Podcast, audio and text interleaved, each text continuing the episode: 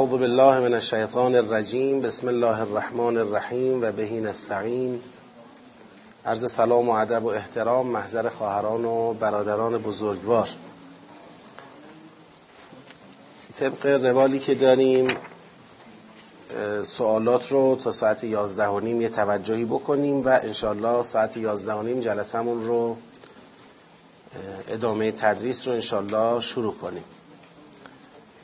یه دو تا سوال برای بنده فرستاده شد توی واتساپ از طریق مدیر محترم جلسه که اون سوالا رو مربوط به محکم و متشابه بود و اون مباحثی که ما مطرح کرده بودیم درباره جریان گاو بنی اسرائیل. من موضوع سوالات رو فهمیدم اما سوالات رو نفهمیدم. حالا انشالله مدیر محترم جلسه سوالات رو به صاحبش ارجاع بده. یک بار دیگه زحمت بکشن سوالات رو تقریر بکنن تا مقصودشون روشن بشه. سه چهار دفعه خوندم خیلی متوجه نشدم سوال دقیقا چیه. لذا اونا رو موکول می‌کنم انشالله به جلسات آینده. اما سوالاتی که از قبل داشتیم ما با توجه به اینکه احتمالا امروز به آیه سی و هفتم و احتمالا چهل و نهم هم برسیم نمی‌دونم. حالا این دو تا سوال مربوط به آیه سی و هفت و آیه چهل و نه رو پاسخ بدیم و بقیهش هم میمونه برای جلسات بعدی. خیلی خوب. آیه سی و هفتم این بود. تقبلها رب فتقبلها ربها به قبول حسن و انبتها نباتا حسنا و کفلها زکریا. كلما دخل عليها زكريا المحراب وجد عندها رزقا. قال يا مريم أنى لك هذا؟ قالت هو من عند الله. ان الله يرزق من يشاء بغیر حساب. ما اینجا گفتیم رزق رزق معنویه و مراد از رزق در این آیه اون رشد و کمالات معنوی است که حضرت زکریا مشاهده می‌کردن در حضرت مریم به وجود آمده. و براشون باعث شگفتی بود و از حضرت مریم سوال کردن که این از کجاست؟ این مقام از کجاست و گفت از جانب خداست و خدا هر کس را که می‌خواهد به غیر حساب رزق می‌دهد. یه ادعا اینطوری ما مطرح کردیم البته گفتیم منکر این نیستیم که حالا فرض کنید رزق مادی هم در کار بوده باشد و تو روایات ذکر شده ما مثلا منکرش نیستیم. اما اونچه تو آیه مد نظره به نظر میاد همین رزق معنویه. دلایلی که ما آوردیم برای این موضوع گفتن اولا با توجه به لفظ کلما و کلمه قاله ما گفتیم اگر رزق را مادی بگیریم لزومی ندارد هر بار که زکریا بر مریم در محراب وارد می شود بپرسد یا مریم این رزق از کجاست. یک بار پرسش کفایت می کند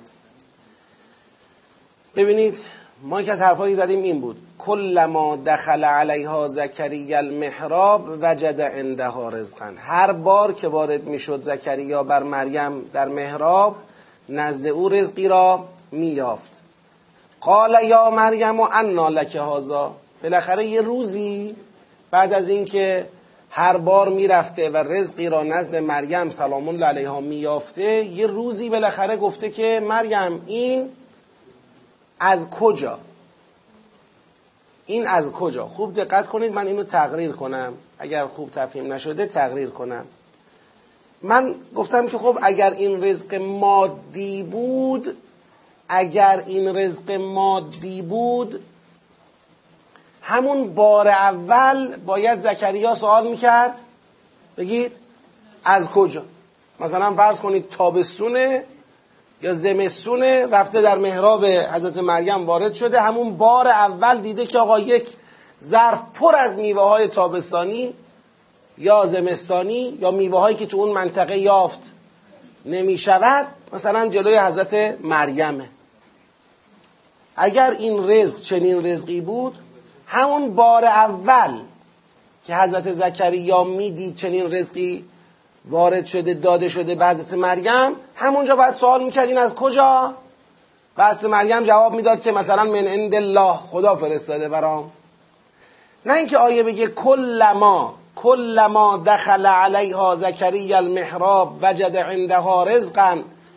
نشون میده یه مدتی یه سیره ای بوده که هر بار حضرت زکریا می‌رفته نزد حضرت مریم رزقی را مییافته.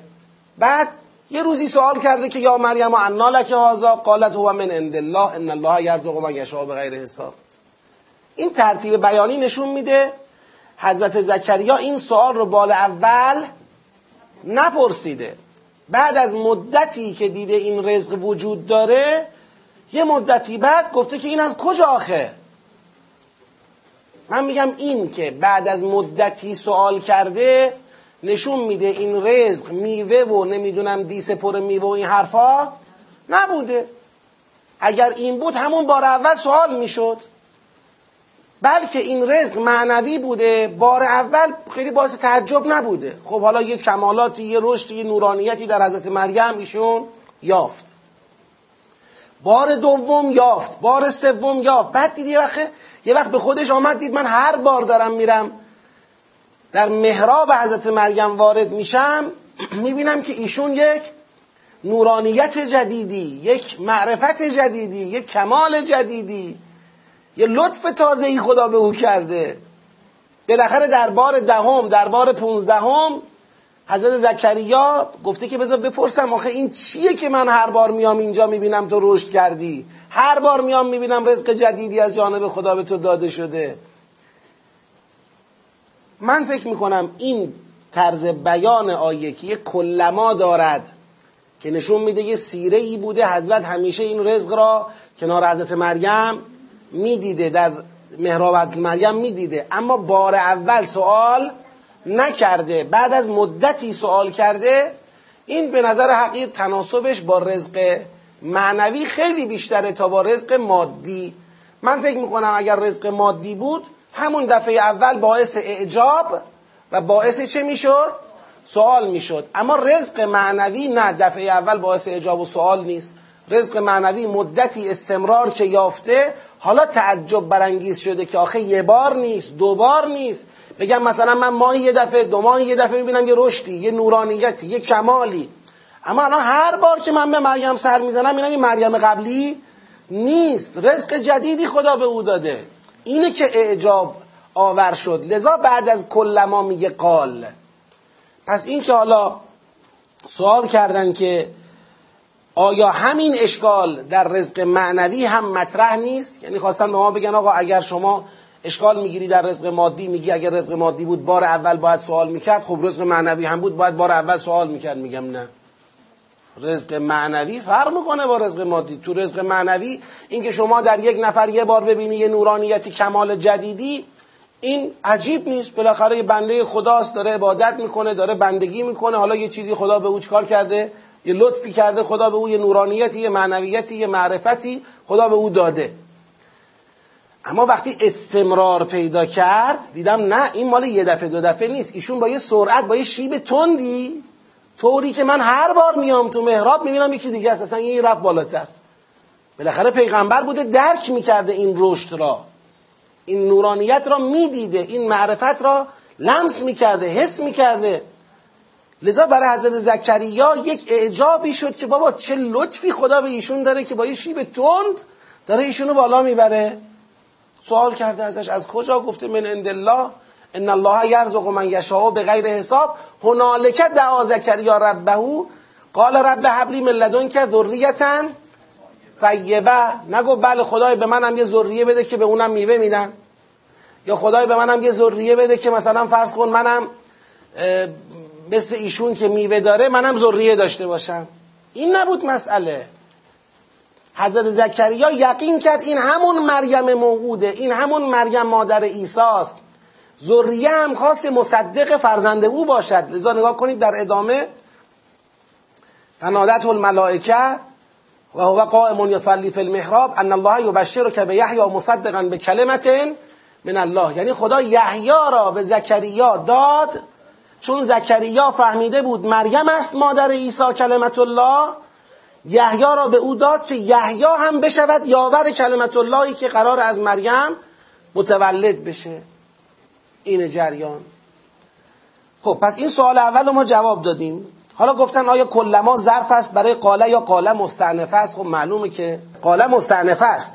کلما دخل علیها زکری المهراب وجد اندها رزقا. این تمام شد جمله. جوابش هم داده شد. کلما وجده. قال حالا مستعنف است. از نظر ادبی مستعنف است. قال یا مریم انا لک هازا اما حالا این از نظر ادبی مستعنف است. یعنی که ربطی به کلما وجده ندارد؟ نه قطعا ربط دارد. یعنی اون که یه مدتی حضرت زکریا وارد می شده بر محراب حضرت مریم و رزق میافته این بستری شد. تا یه روز از حضرت مریم سوال کنه انا لک هازا زا قالم مستعنفه هست به لحاظ ادبی. در واقع در واقع متعلق به کلما متعلق به قاله نیست. کلما به وجده مربوط میشه. کلما وجده اما به لحاظ مفهومی و جایگاهش در آیه این سوال زمانی پرسیده شده که مدتی اون سیره وجود داشته که هر بار می‌رفته رزقی را اونجا میافته مستعنفه یعنی شروع یعنی وابسته از نظر ادبی وابسته به قبلش نیست آغاز کننده. مطلب بعدی. گفتن یکی از دلایل بیان شده از طرف شما استفاده از معجزه است. به این صورت که این سیره مستمره بوده و معجزه نبوده که شامل رزق مادی شود و برای اثبات دو مسئله مطرح شد. ما گفتیم آقا اگر این رزق رزق مادی بود یک جور چه بود؟ یک معجزه بود یه خارق عادتی بود یه امر خارق عادتی بود. چون آدما به طور طبیعی باید برن از درخت میوه بکنن از آسمون میوه تو دیس براشون نمیاد. اگر یه دفعه از آسمون تو دیس میوه اومد برای کسی این امر خارق عادت یعنی معجزه است. و بعد خواستیم بگیم که بالاخره سیره مستمره با این معجزه بودنه همخانی نداره. شما یک بار معجزه رو می‌بینی که این چیزی رو بفهمی. اما دیگه آقا من هر روز هر بار میرم تو محراب معجزه. دوباره معجزه سه بار معجزه ده بار معجزه 20 بار. چرا؟ چی شده؟ معجزه فلسفه ای داره یک پشتوانه ای داره یه حکمتی داره. آخه رو چه حسابی هر بار باید برای ایشون از بهشت میوه بیاد؟ خب این همه خدا اولیا دارد این همه خدا انبیا دارد. خب ما دو تا مسئله رو مطرح کردیم. گفتیم آقا نمونهش ماعده ای که در پی درخواست حواریون حضرت عیسی از آسمان آورد. یک بار بنا بود برای حضرت عیسی به دعای حضرت عیسی از آسمون یه ماعده ای بیاد حواریون درخواست کردن ببینید چقدر تشریفات داره. که آقا بگو خدا یک ماعده ای بفرسته که آی ایدی باشد برای اول ما و آخر ما. تکون لنا ایدن لاولنا و آخرنا. بعدش هم این که حضرت عیسی از خدا خواست خدا با یه ناز خاصی. اگر بفرستم چنین معجزه ای را بعدش کسی کفر بورزه عذابی می‌کنم که مثل اون عذاب کسی من نکرده باشم. یعنی یک تشریفات خاصی که یه سفره ای بندازه از آسمون چهار تا مثلا رزق بهشتی بیاد تو این سفره قرار بگیره. باعث ازدیاد یقین بشود. خب ما میگیم آقا یک این یک دلیل که نشون میده این قصه نزول میوه و نمی‌دونم مشربه و اطعمه از آسمان نبوده. اگر می‌خواست باشه بالاخره تشریفات خودشو داشت. ای هر روز هر روز هر روز هر روز همینطوری پهن بشه کنار سجاده این جور در نمیاد با جای دیگه قرآن. دوم این مطلب هم اینه که بله درباره بنی اسرائیل هم ما گفتیم آقا کسی بگه آقا درباره بنی اسرائیل ما داریم انزلنا علیکم من و سلوا؟ ما اونجا هم گفتیم که آقا اون من و سلوا هم ما قبول نداریم که صبح به صبح خدا سفره پهن می‌کرده صبحانه است. بیاید اصل نمی‌دونم چای شیرین پنیر نبات بیاید همه رو بچینید. آ صبحانه حالا جمع کنید فرشته ها ظهره.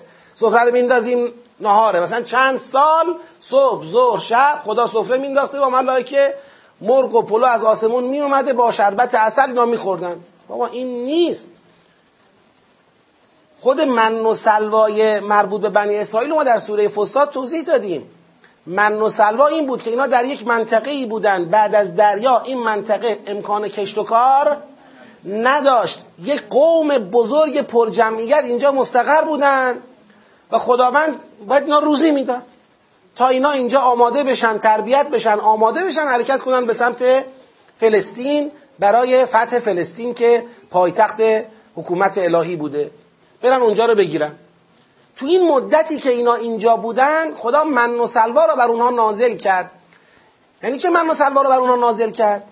یعنی اینکه پرندگانی را طبق یه قول یا ماهیهایی را طبق قول دیگر خداوند کاری می‌کرد امکان سید پرندگان و امکان سید ماهی ها برای این جمعیت فراهم باشه که اینا رو بتونه روزی بده. طوری نشه که اینا اینجا بمونن نه کشت و کار و نه امکان سید خب از گشنگی میمردن.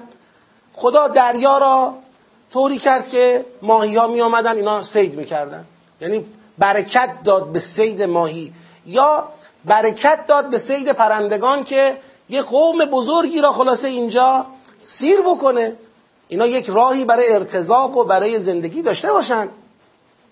و اینکه از حالا اینم گفته شده از اینکه خداوند بالاخره از نظر فعل و انفعالات طبیعی شرایطی رو به وجود آورد که بر روی سنگ ها صخره ها مثلا یک چی میگن؟ شهدهایی شهدهایی روی اینا می نشست که قابل برداشت بود که از روی این سنگ ها و صخره ها این شهدها را مثلا بتراشن ازش به عنوان شیرینی استفاده کنن و امثال این حرفا. خیلی خوب.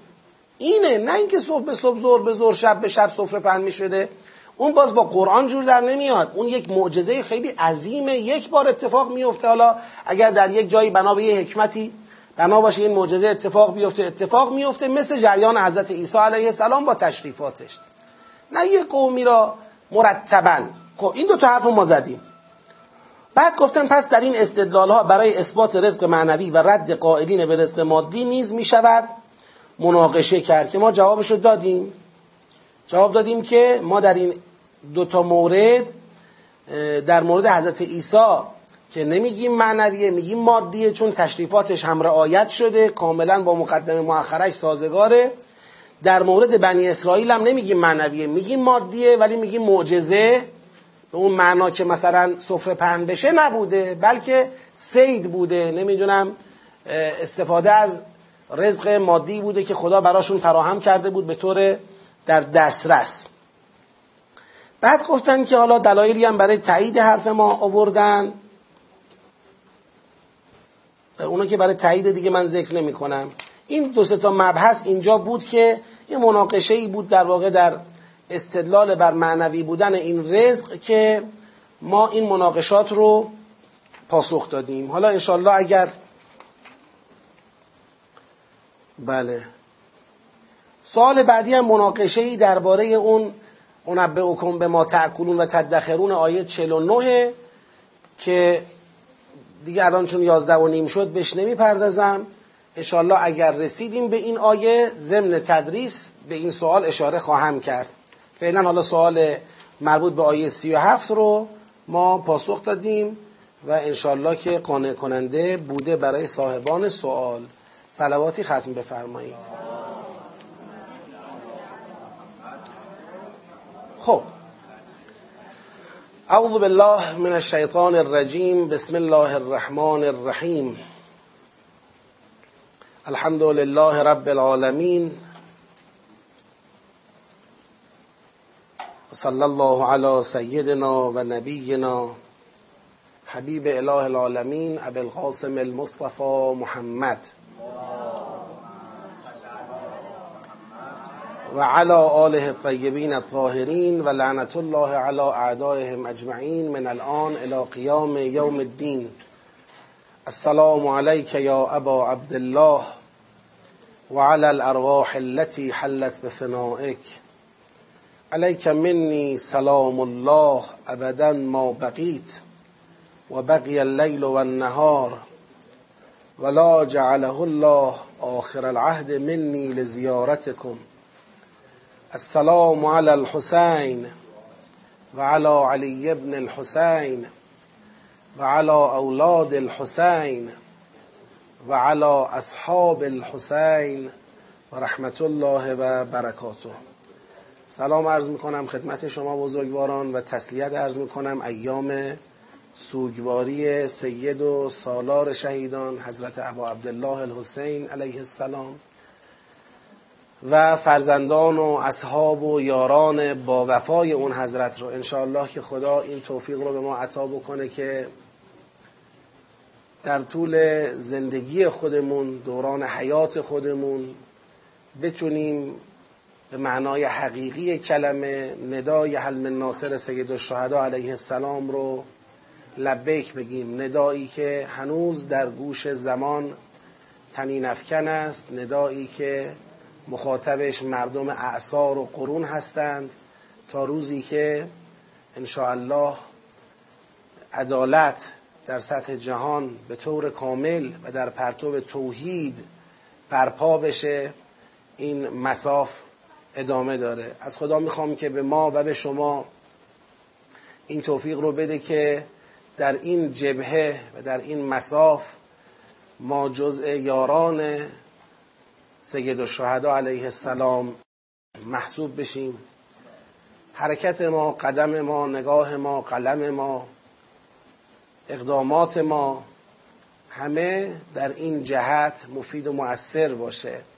روزی که نامه عمل رو به دستمون میدن ببینیم که برایند زندگی ما به گونه ای بوده که مهر تأیید یاری حسین علیه السلام زیر این نامه خورده باشه که آقا اینها به هر حال هرچه که بودند با تمام فراز و نشیب و لغزش ها و کوتاهی ها ولی برایند حیات اونها نصرت سید الشهدا علیه السلام بوده نصرت جبهه امام حسین علیه السلام بوده.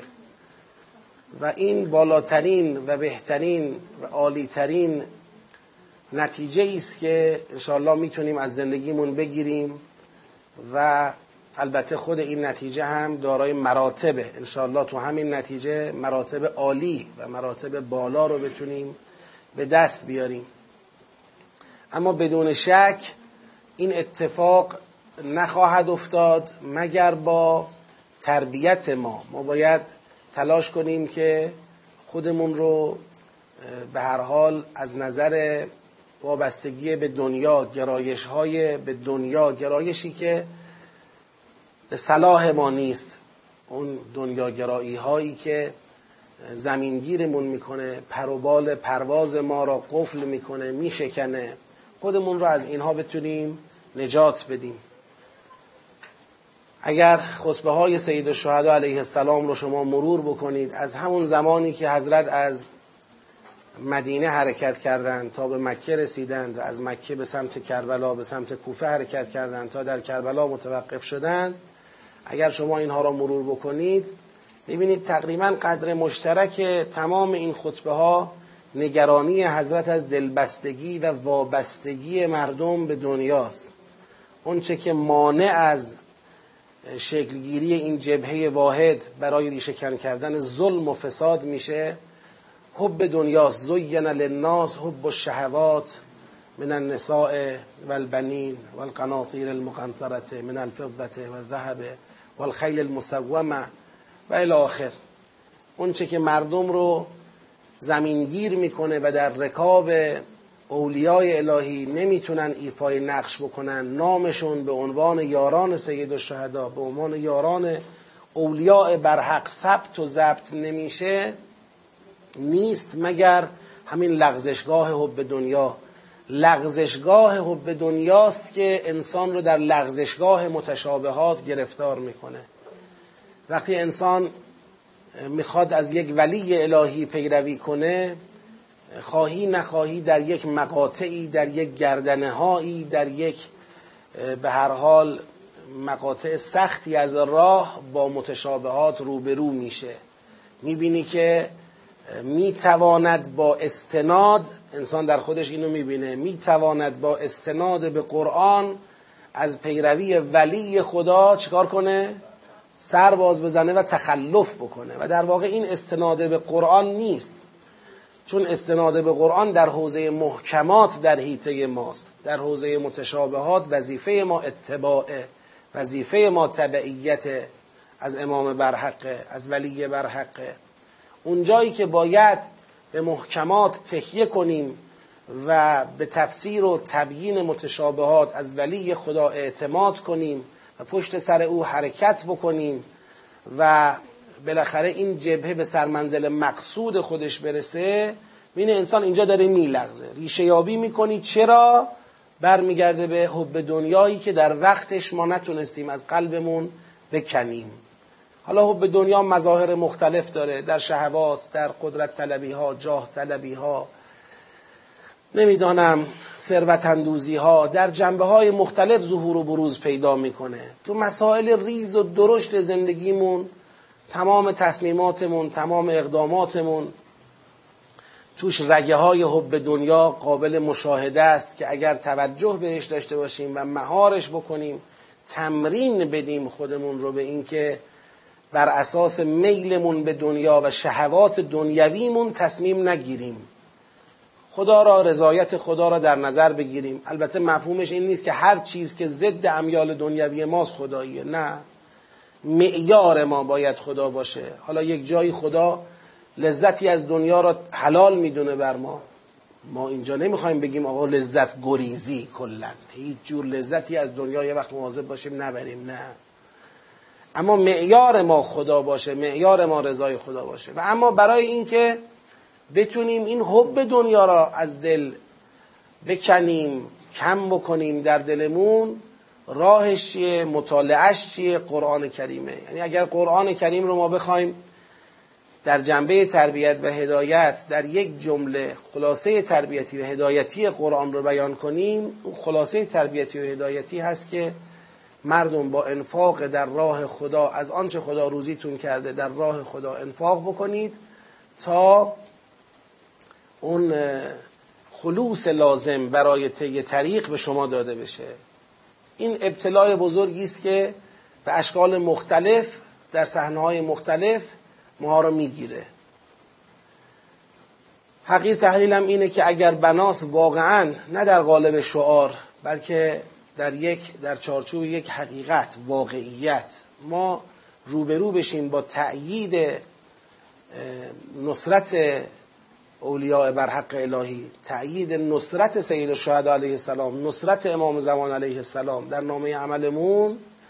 این نمیشه مگر با اینکه ما واقعا به قصد اصلاح به قصد تربیت خودمون رو به قرآن عرضه کنیم و از قرآن هدایت بپذیریم احتداء به قرآن داشته باشیم.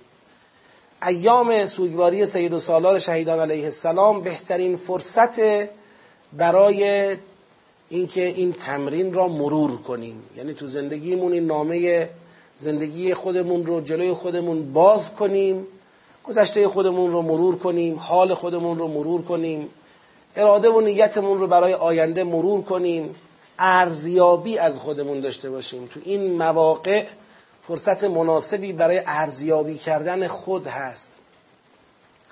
که ما چقدر امروز آماده نصرت ولی خدا هستیم؟ چقدر زندگی ما مصداق نصرت ولی خدا برای برپایی عدالت هست؟ چقدر می‌تونیم اطمینان داشته باشیم که اگر در یک ابتلاعی مثل ابتلاع مردم کوفه گرفتار هستیم یا شدیم در یک چنین ابتلاعی ما خلاصه تو متشابهات گرفتار نشیم حب دنیا زمینگیرمون نکنه در لغزشگاه متشابهات. از خودمون ارزیابی داشته باشیم. تو این ارزیابی هم خیلی نباید به خودمون خوشبین باشیم. باید انسان خودش رو زیر ذربین بگذاره با یک حساسیتی خودش رو انسان رسد بکنه و ببینه که چند مرده حلاج اصطلاحا کجای میدان ایستاده. و الا شعار دادن آسانه. برای کسی که توی مسیر نیست گریه کردن هم مشکلی را حل نمی‌کنه. باید به هر حال این گریه ها این عشق ها این ذکر مصیبت ها اینها به هر حال حرکت در ما ایجاد بکنه. برای اینکه حرکت ایجاد بکنه باید این به هر حال موتور وجودی ما فعال روشن اینطور باشه. و الا گریه هم می‌کنیم. شبیه گاز خوردن ماشینیه که تو دنده نیست. به قول استاد ما جای الهی زاده میگن یه وقتایی آدما گریه هم می‌کنن بلندم گریه می‌کنن. ولی مثل ماشینیه که روشنه اما تو دنده نذاشتی. گاز میدی صدای خیلی بلندی هم میده. صدا میده. اما حرکت در کار نیست. اینو باید یه دنده بذاری یه زحمت بکش بذار تو دنده بعد یه نیشگازم بدی رفته. اگر کسی بالاخره این موتور وجودیش خلاصه آماده حرکت باشه یه قطره اشک کار خودش رو می‌کنه. یک ذره حزن بر سید الشهدا هم کار خودش رو می‌کنه. چه رسد به این که واقعا انسان دل شکسته بشه و واقعا بلند بلند بخواد گریه کنه که دیگه چه بهتر. لکن تا این نباشه اون جواب نمیده. اون چه که حالا حقیر ما معمولا در صحبتهای خودمون یکم روی کرده. حالا انتقادی یا اصلاحی بگید بهش روی کرده اصلاحی داریم. ما باید به هر حال وضعیتمون رو تغییر بدیم به وضع موجود راضی نباشیم. واقعا اگر بخوایم نمره بدیم ملت مسلمان ایران نمره نسبت به دیگر مردم دنیا نمره خوبی دارن. در اینکه گریه بر سید الشهدا اگر می‌کنن حرکت می‌کنن. این رو در انقلاب اسلامی نشون دادن در دفاع مقدس نشون دادن در ایستادگی در مقابل تهاجمات دشمن در طول این سالها نشون دادن. این یه واقعیتیه. اما نباید هم به خواب خرگوشی فرو بریم. دنیاگرایی با تمام ظرفیت ها و جنبه ها و ابعادش در بین ما در حال به هر حال فعالیت در حال ریشه دادن متاسفانه در حال توسعه است. این یک خطری است که ما رو تهدید می‌کنه. یه وقت به خودمون بیایم ببینیم نه ما هم یه ظاهری از این رو نگه داشتیم. ببینیم هر چه زمان میگذره در حفظ زواهر دین کوشاتر شدیم اما در حفظ اصل دین که بر پای عدالت قفلت کردیم کوتاهی کردیم. حتما توصیه می‌کنم برای کسانی که نخوندن خطبه سید الشهدا علیه السلام رو در منا بخونید که حضرت اونجا چه تعابیری دارن. خطاب به امثال ماها که به نام اسلام به اسم اسلام شناخته میشیم به اسم اسلام احترام داریم به اسم اسلام تو جامعه مورد عنایت و توجهیم.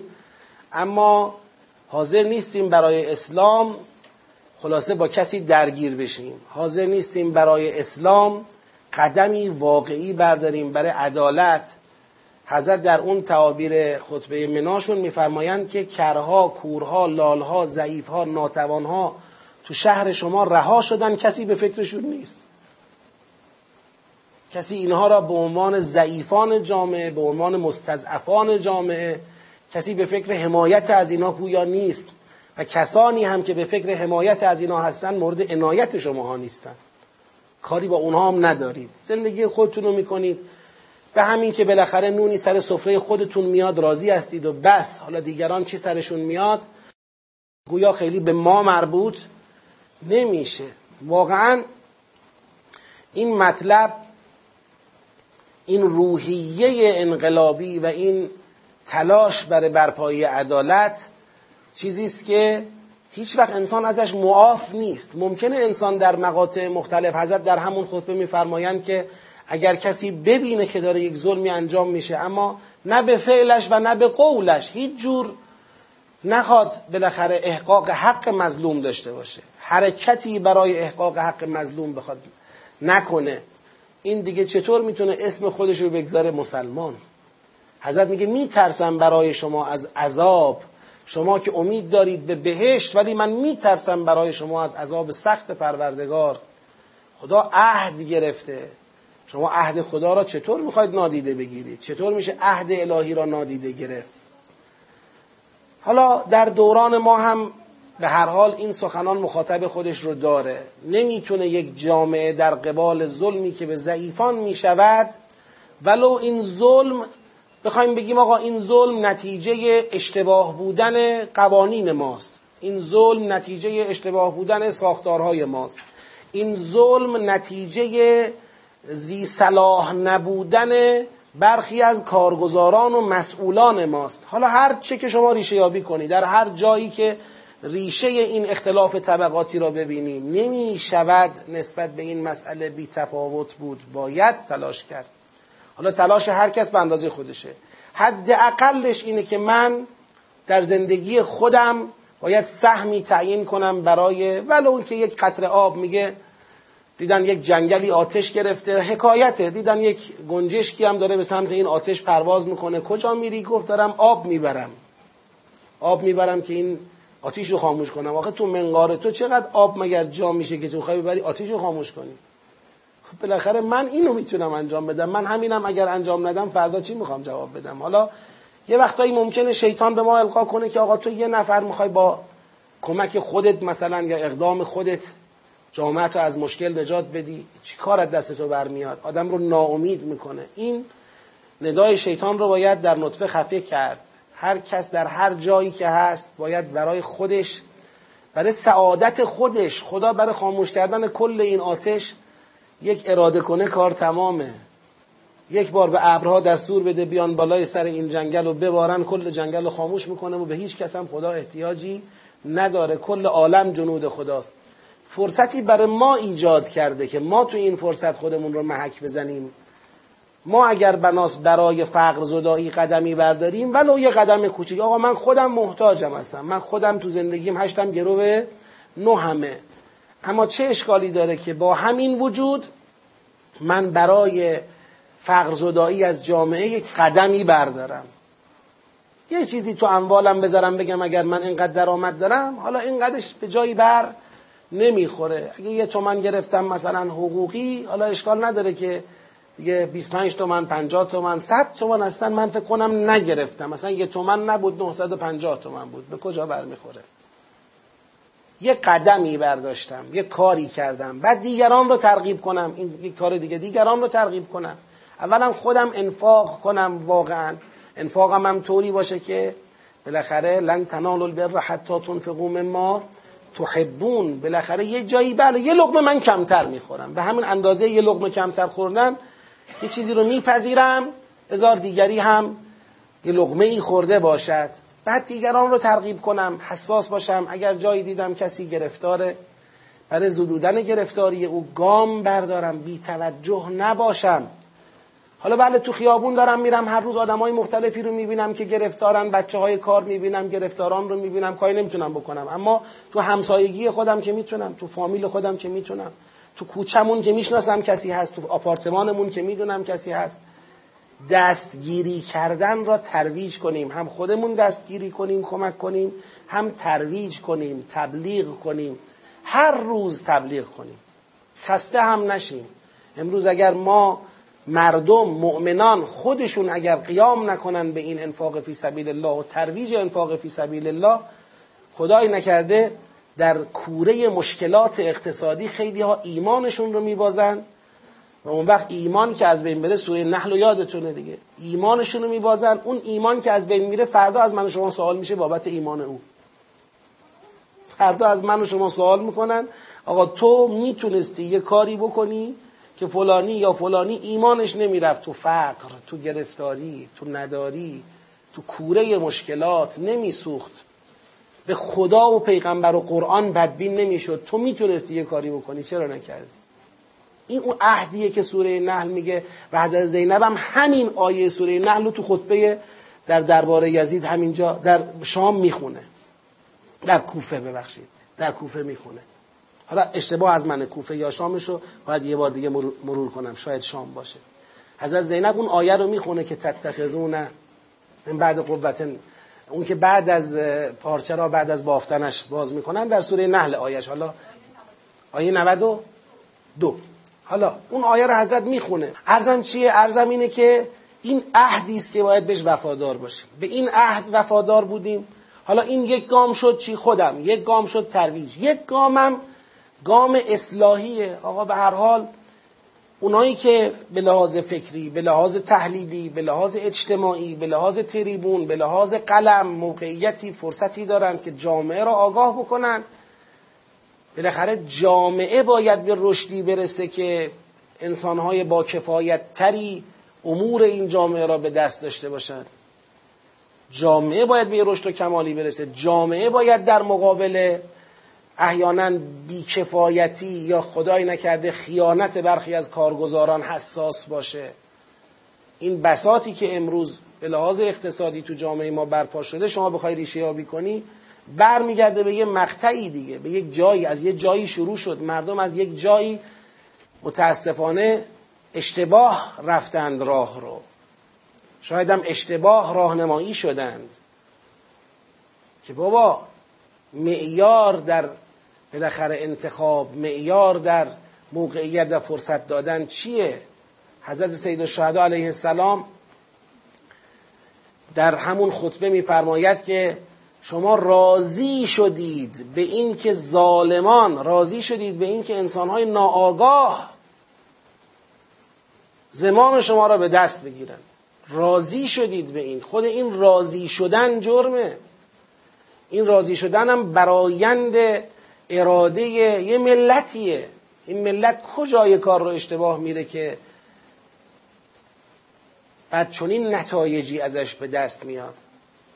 حالا ما امیدواریم خدا به کارگزاران وقت به دولت مردان وقت کفایت، صلاحیت، دلسوزی کافی و توفیق بده برای حل و فصل معضلات اجتماعی و معضلات فرهنگی و معضلات اقتصادی این جامعه. واقعا ولکن یه وقتایی انسان احساس می‌کنه که یک عده فراوانی تو گیرودار این تحولات در معرض سقوطند. باید انسان خیلی نگران باشه. اون وقت این جامعه ای که الان عزادار سید و شهد علیه السلامه این جامعه بیشترین تکلیف رو داره که برای این مسئله قدم برداره. ما قرار است به این مکتب کمک کنیم این را بفهمیم این را درک بکنیم. اگر می‌خوایم یه علقه عاطفی بین خودمون و سید و شهد علیه السلام برپا کنیم این علقه عاطفی عدالت طلبی شهادت طلبی باشد. منفعت طلبی نباشد. این منفعت طلبی درد بیدرمانی است که علقه های عاطفی ما رو به اولیای الهی خونسا می‌کنه بیمعنا می‌کنه. اولیای الهی را دوست داریم که مریضی ما را خوب کنن. اولیای الهی را دوست داریم مرده ما را زنده کنن. اولیای الهی را دوست داریم جیب ما را پر کنن. اولیای الهی را دوست داریم مشکل ما را حل کنن. اولیای الهی را دوست داریم ما گناه می‌کنیم اونا از طرف خدا ما را ببخشن. اولیای الهی را دوست داریم همش دوست داریم برای اینکه خرابکاری ها ضعف ها نقص ها عیب ها اینا در ما همش اونا باید برای ما کار کنن. ما قراره چی کار کنیم؟ خیلی معلوم نیست. یه عده‌ایمون ها یه عده‌ای که البته پیشتازند تو صفن تو می‌دانند. خدا ازشون قبول کنه و باشن انشالله همیشه. دیگه اونا نبودن اصطلاحا میشه گفت دیگه چیزی باقی نمیموند. خدا به مدد وجود چنین مردان الهی چنین زنان بزرگواری که در راه خدا ثابت قدم ایستادن جان و مال نمی‌شناسن خدا برکت وجود اونها نگه داشته ماها را. برکت وجود اونها. و ما هم باید به همین جمعیت ها ملحق بشیم. الگوی خودمون رو شهدا قرار بدیم. شهدایی که جان و مال و کف دست گرفتن عاشقانه در رضای خدا بذل کردند ایستادند ما هم باید همون راه رو بریم حالا در هر جبهه‌ای به تناسب خودش. ما این پرچمی که برافراشته شده به نام اسلام در دوران ما حالا یه روزی کتاب تاریخ را میبندن اون روزی که کتاب تاریخ را ببندن نگاه می‌کنیم به این صفحات می‌بینیم عجب صفحاتی بوده. 1400 سال بعد از اسلام بعد از اینکه اهل بیت علیهم السلام را کشتند. امام دوازدهم غایب بود. دنیا غرق در غفلت بود غرق در مادیگرایی بود. تو یک دنیای تاریک بارقه نور اسلام یک بار دیگر پدید آمد. پرچمی به نام اسلام برافراشته شد. خیلی امانت بزرگیه. خیلی باید از خدا کمک بخوایم. خودمون و جامعهمون یاری برسونیم به ولی زمان خودمون به رهبر عظیم و شعنمون کمک کنیم با روحیه انقلابیمون با مطالبات به حق و منطقیمون با پیگیریمون. کمک کنیم که این پرچم بمانه برافراشته بمانه. این خیلی مهمه. خدایا ما را بر این معنا موفق بدار. سوالشون اینه که دو تا مفهوم رو ما می‌بینیم. در این مقوله در پیروزی در این ابتلا یکی دنیاگرایی یکی قالوا لن تمسنا النار الا ایاما معدودات یا ایاما معدوده. کدومش؟ اینا نسبتشون با هم چیه؟ نسبتشون به نظر حقیقی در سوره تکاسر بیان میشه. در سوره تکاسر خدا یکی از مظاهر دنیاگرایی را که خود تکاسره میفرماید الهاکم التکاثر حتی زرتم المقابر کلا. لو تعلمون علم الیقین کلا سوف تعلمون ثم کلا سوف تعلمون کلا لو تعلمون علم الیقین لترون الجحیم. ثم لترونها عین الیقین ثم لتسالن یومئذ عن النعیم. یعنی خدا ریشه تکاسر رو در انکار جهیم می‌بیند. دوزخ که انکار شد تکاسر قهرن به وجود میاد. کاریش هم نمیشه کرد. انسان میفته تو رقابت بر در امر دنیا. انفاقی هم بکنه انفاقی می‌کنه که مزاحم حرکتش به سمت دنیا نباشه بلکه یک تسکینی باشد اجمالا بر اینکه آقا منم یک دستی بر آتش انفاق داشتم. ولی اون تکاسره میبرتش یعنی میگه خب حالا هر یعنی ما الان شما نگاه کنید من یه حرف بهتون بزنم. خودمون اگر یه ارزیابی بکنیم یعنی برایند کلی از اجتماع خودمون اگر بگیریم می‌بینیم عمدتا شاخص رشد پیشرفت به جایی رسیدن در بین ما داشتن هاست فلانی رو نگاه کن. هیچی نداشت الان ببین چیا داره. فلانی به جایی اما نرسید. هیچی نداشت هنوزم هیچی نداره. یعنی اصلا شاخص به جایی رسیدن شده داشتن هرچه بیشتر داشتن. وقتی این شد شاخص خب این تکاسره چی باعث میشه این اتفاق میفته؟ نگاه به داشته ها دو جور نگاه به داشته ها داریم. یه نگاه نگاه مسئولانه است یه نگاه نگاه متکاسرانه است. لا تسالون یومئذ عن النعیم نگاه مسئولانه را داره تقویت می‌کنه. الهاکم متکاسر از نگاه متکاسرانه حرف می‌زنه. اینم ماشین داره اینم ماشین داره. اما اینی که ماشین داره اولی میگه خب دارم. خدا رو شکر. باید از اینم بیشتر بگید. داشته باشم. حالا الان اگر فرض کنید یه آردی دارم باید پژو باشه. اگه پژو دارم باید مثلا پاترول باشه. اگه پاترول دارم باید این باشه. این باشه این باشه. این فقط به فکر اینه که باید اونچه که دارم رو چکار کنم؟ بیشترش کنم. این دنبال اینه. خونه دارم. خب الان اگر 90 متره باید بشه 150 متر. اگه 150 متر باید بشه 200 متر. 200 متر بشه 250 متر. حالا خونه تموم شد بعد ویلا هم چکار کنم داشته باشم. عمرشو می‌ذاره برای داشتن برای توسعه داشته هاش خب این یه نگاهه یه نگاه دیگر نگاه مسئولانه است. الان من اینی که دارم در قبالش مسئولیتم چیه؟ چه مسئولیتی دارم در قبال وسیله نقلیه‌ای که دارم؟ چه مسئولیتی دارم در قبال خانه ای که دارم؟ به اون از من چه خواهند پرسیده نگاه می‌کنه. راجع به این لتسالون یومئذ عن نعیم سوال می‌کنه از تو اینی که داشتی چیکار کردی؟ چجوری استفاده کردی؟ فقط خودتو دیدی؟ به خودت نگفتی حالا من که دارم بالاخره یه وسیله ای دارم باش چیکار می‌کنم؟ رفت آمدم و انجام میدم. اما مثلا برادرم همینم نداره. خواهرم همینم نداره. همسایه هم همینم نداره. چه اشکال داره من به همین راضی بشم؟ احساس مسئولیت کنم بگم حالا که من دارم مسئولم که به دیگران هم کمک کنم اونا هم داشته باشم خب قدم بعدی رو بردارم واسه اون یکی. همین. به همین آسانی. این میشه مسئولیت پذیری معناش این نیستش که بالاخره ما اینجا یک حد و مرز نذاریم. ما بارها صحبت کردیم تو بحث انفاق. بالاخره اصول و فروعش تعریف شده است. واجبات انفاق معلومه مستحبات انفاق معلومه. اینا همه سر جای خودش محفوظ. اما اصل روی کرد و اصل حس تکاسر یا مسئولیت. این در کجاست؟ آقا اگر قرار فردا یک جایی باشه به نام جهنم اگر من به اون سواله نتونستم جواب بدم منو بفرستن تو جهنم تمام اون چه تو دنیا داشتم از دماغم در میاد دیگه. خب من تو دنیا بهترین ماشین رو داشتم بهترین خونه هم داشتم بهترین امکاناتم داشتم اما مسئول نبودم جوابگو نبودم به کس دیگه ای کار نداشتم. خیلی خوب.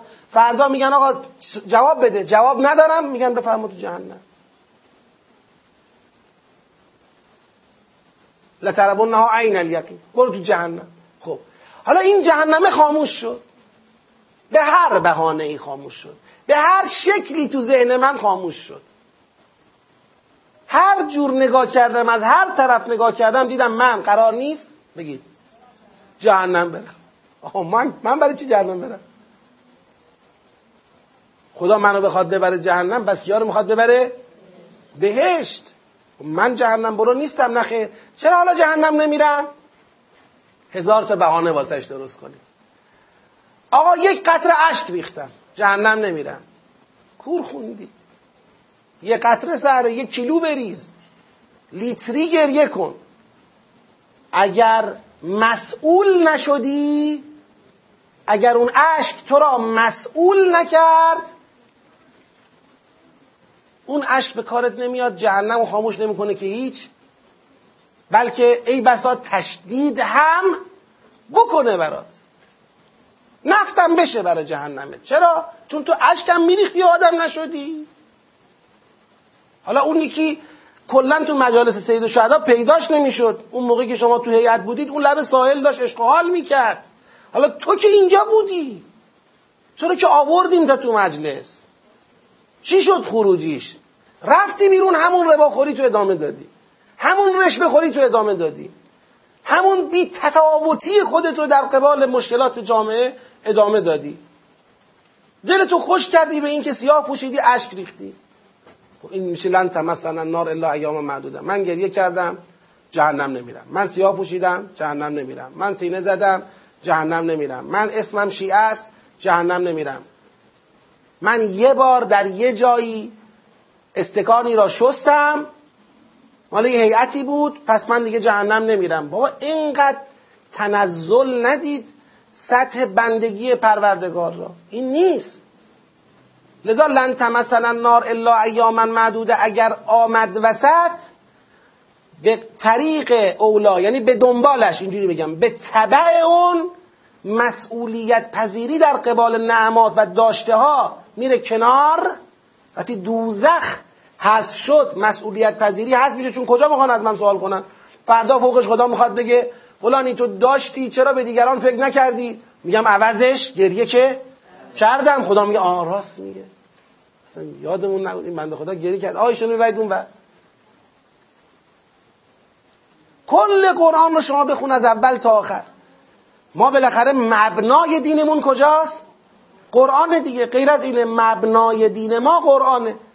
ما ساختمان دینمون رو کجا بنا می‌کنیم؟ روی زیربنای قرآن بنا می‌کنیم. این فونداسیونشه این قانون اساسیشه این اصلشه اساسشه. کل قرآن رو از اول تا آخر شما مطالعه کن. ببین یه جایی خدا گفته که مثلا فلانی را به خاطر اینکه گریه کرد می‌بریم بهش. یا فلانی را مثلا از جهنم نجات میدیم چون سیاه پوشیده. این نیست. اینا همشون معداتی هستند مقدماتی هستند که ما را به یک راهی برسانند ما را وارد یک سراتی کنند. اگر این مقدمه بودنشون محفوظ شد ما به این سرات وارد شدیم. فبه حل مراد ما به خاطر حضورمون در سرات نجات پیدا می‌کنیم. سرات هم مشخصه. خذوه فقلوه ثم الجحیم صلوه ثم فی سلسلة درعها سبعون ذراعا فاسلکوه. انه کان لا یؤمن بالله العظیم ولا یحض على طعام المسکین. دو تا چیزه محور اصلی سرات دو تا کار خدا رو داشته باش خلق خدا رو هم کمک کن. بندگی خدا کن خلق خدا رو هم کمک کن. این سراته اگر اینا ما رو آورد تو سرات بهترین نتیجه رو ما از ازاداری گرفتیم از عشق گرفتیم از هیئت گرفتیم از روزه گرفتیم. نیاوردن ما تو سرات نه.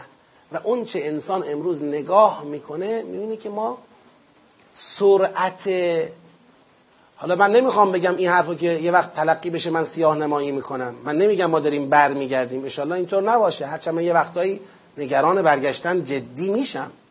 داریم بر میگردیم. راه آمده را. اما حالا انشالله که بر نگردیم. علکی فعلا دل خودمون رو خوش کنیم که انشالله اوضاع خوبه بر نمیگردیم. اما نگرانیش جدیه اینو بدانیم. تو جامعه ای که گرسنه و سیر کنار هم را میرن نگرانی برگشتن جدیه. این شوخی نداره. این شوخی نداره. خدا رو فکر نکنید خدا خیلی غیوره. خیلی غیوره. تو همون آیاتی که الان خوندم میگه خذوه فقلوه انه کان لا یؤمن بالله العظیم ولا یحض علی طعام المسکین فلیس له اليوم ها هنا حمیم. من امروز دیگه باش رفیق نیستم. آقا تو تو دنیا بنده من گشنه بود گفتی به من چه؟ امروز بمیر از گرسنگی. ولا طعام الا من غسلین. برو زهرمار کوف کن. تو دنیا برات مهم نبود. چطور مهم نبود؟ چطور بی تفاوت بودی؟ چطور تماشا کردی؟ تماشاگر بودی. حالا اگر نگیم چطور خودت مال مردم رو خوردی چطور خودت استثمار کردی چطور خودت استعمار کردی چطور خودت حق مردم رو ضایع کردی به چه حقی نشستی پشت میزی که تخصصش رو نداشتی؟ تو بیجا کردی نشستی.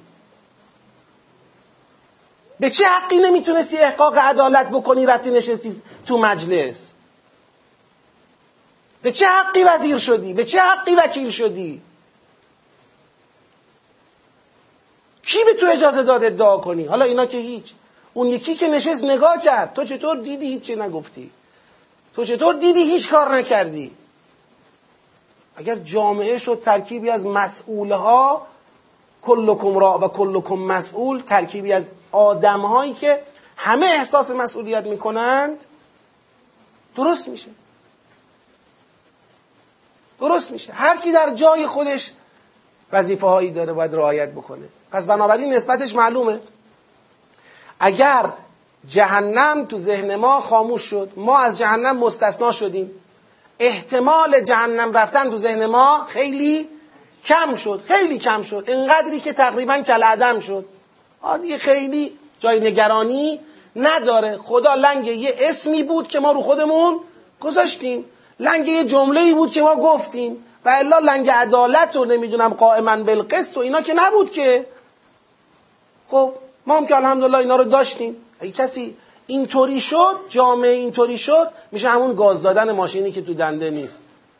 می‌بینی که زمین و زمان همه جا مجلسه همه جا سیاه پوشه همه دارن نوحه می‌خونن همه دارن سینه می‌زنن.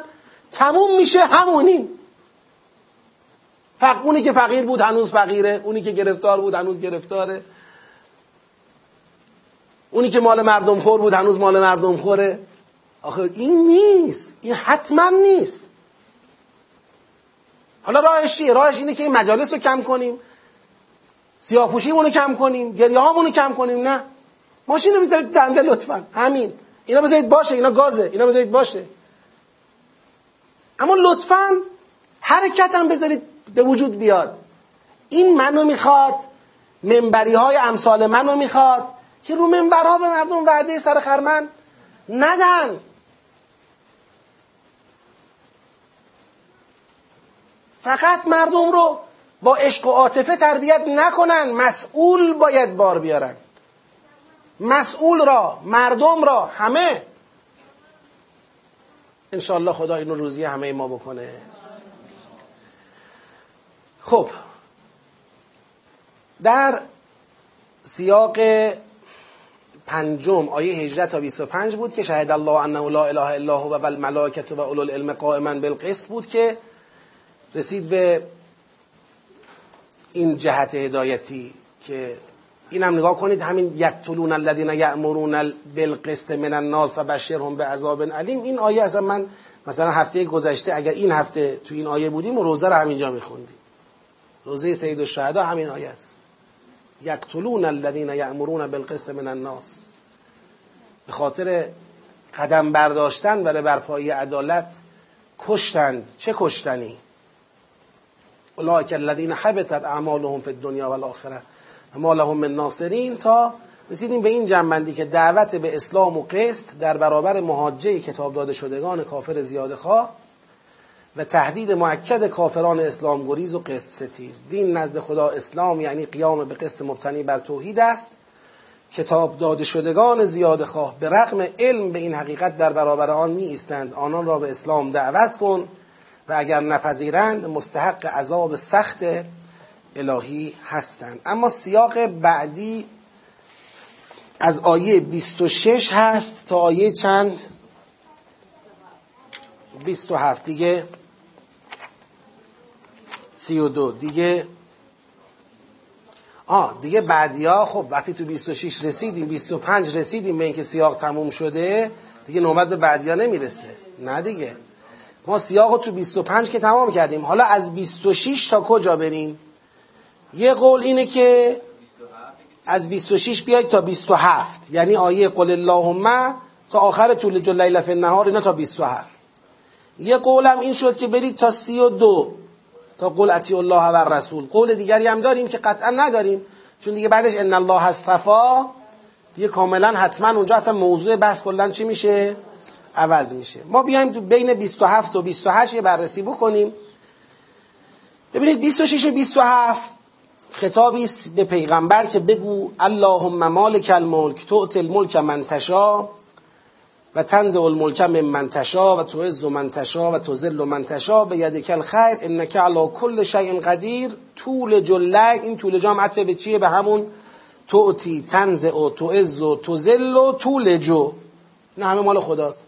طول جو اللیل فی النهار طول جو النهار فی اللیل تخرج الحی من المیت تخرج المیت من الحی و ترزق من تشاء به غیر حساب. پشبندش میگه لا یتخذ المؤمنون الکافرین اولیاء من دون المؤمنین و من یفعل ذلك فلیس من الله فی شیء الا ان تتقوا منهم تقاه و یحذركم الله نفسه و الى الله المصیر. قل ان تخفوا ما فی صدورکم الى آخر. آیه 26 و 27 مناجاتی را به پیغمبر یاد میده خطاب به خدا که از به خدا بگو مالک ملک تویی. عزت تو میدی ملک تو میدی نه همه دست توه.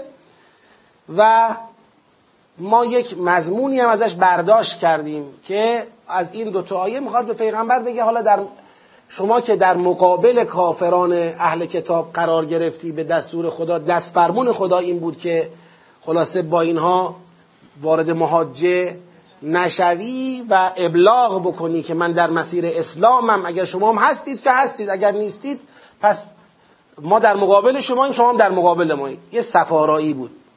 حالا که سفارایی کردی نگران ملک و عزت و این حرفا نباشه ما پای کار وایستادیم. ما اجازه نمیدیم که بالاخره این جریان و این راهبرد بخواد مانع تحقق ملک الهی بشه. مسئله ملک الهی دست خود خداست و تابع اراده خداست. چیزی مانع این نمیشه. یعنی حضرت رو خواست فارغ البال بکنه از این مسئله. منتها این برداشتی که ما گفتیم این برداشت در واقع مقصودیه که ما داریم از این آیات با توجه به آیات قبل و بعد می‌فهمیم. ولی تو خود آیات ذکر نشده. خب. پشت بند این میگه لا یتخذ المؤمنون الکافرین اولیا مؤمنان کافران را ولی نگیرن به جای مؤمنان.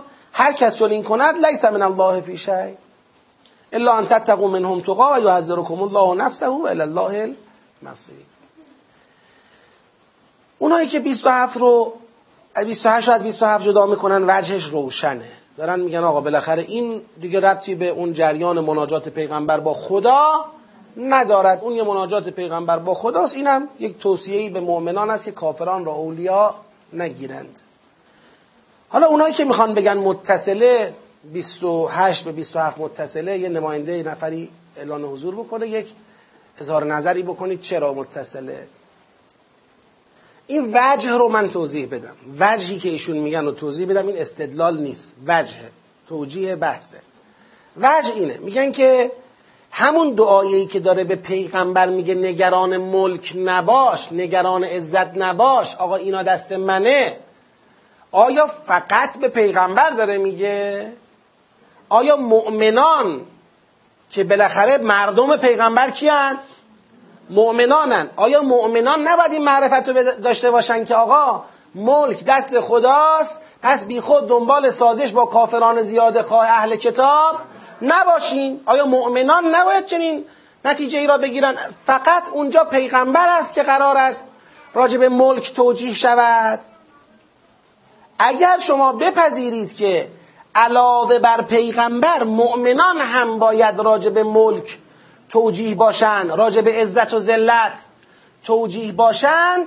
پس اون وقت لا یتخذ المؤمنون الکافرین اولیا نتیجه همون دعایه میشه دیگه. اون دعایه میگه آقا ملک دست خداست عزت دست خداست.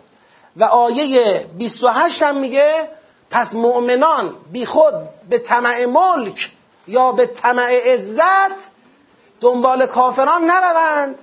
ولایت کافران را نپذیرند. ملک و عزت دست خداست باش بایسن این وجهه. حالا برای این وجه می‌تونید استدلال هم بکنید. این وجه رو منم میپسندم. وجه قشنگیه وجه خوبیه. اما استدلال هم می‌خوایم. باشه. بالاخره اگر استدلال بیاد ممکنه اونو حل کنه. استدلال بکنیم برای وجه. استدلال می‌تونید بکنید. دست خودت در اسلوب قل ادامه پیدا کرده. معید بگیریم. این استدلال نمیشه. یک استدلالی که خود 28 رو به 27 26 وصل کنه خود 28 به 27 و 26 وصل بشه.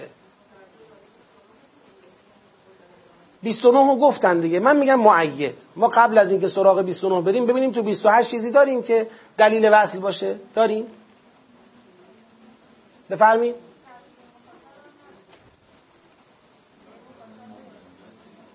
نه. بله تغییر خطاب نداریم.